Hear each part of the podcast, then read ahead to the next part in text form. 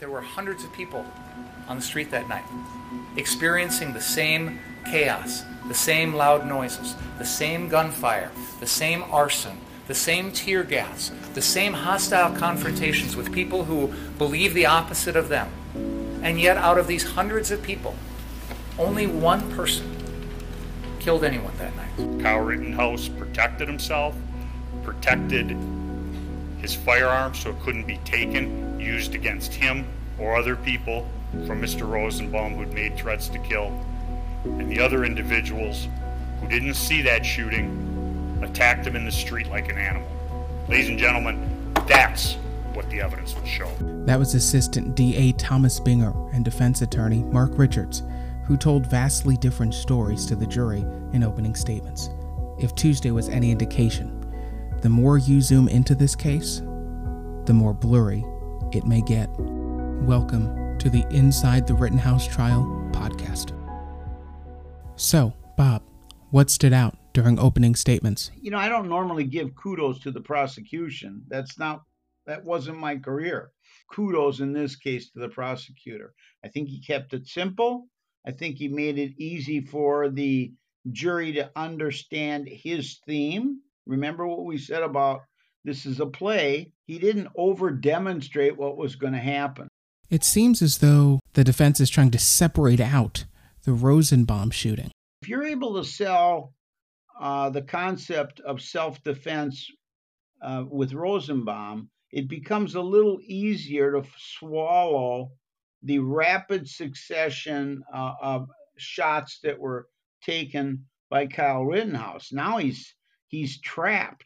He's now being hunted down by the same type of people that Rosenbaum uh, was, same type of person. As it stands right now, what's the state of play on the charges? You know, this isn't sundown at the OK Corral.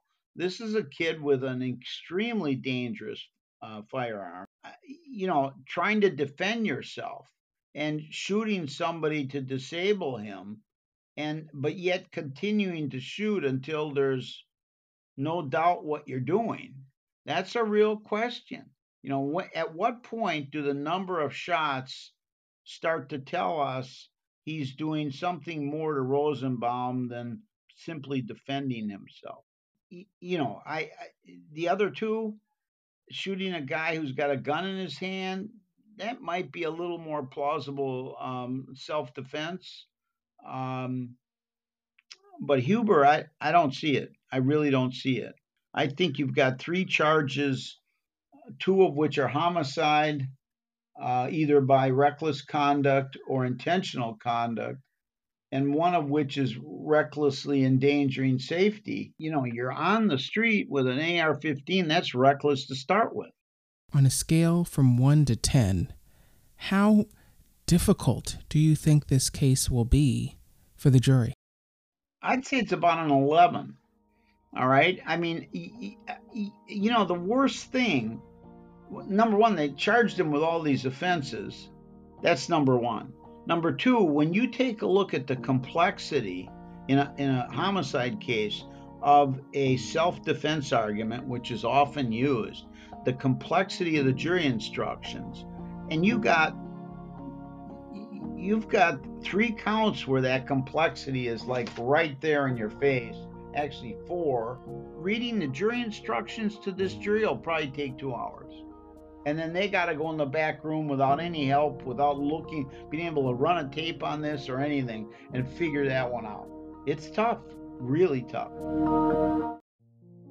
The Inside the Rittenhouse Trial podcast is a production of WGTD. This episode was produced and hosted by me, Troy McDonald, with analysis by attorney Bob Sfashati. We'll see you tomorrow.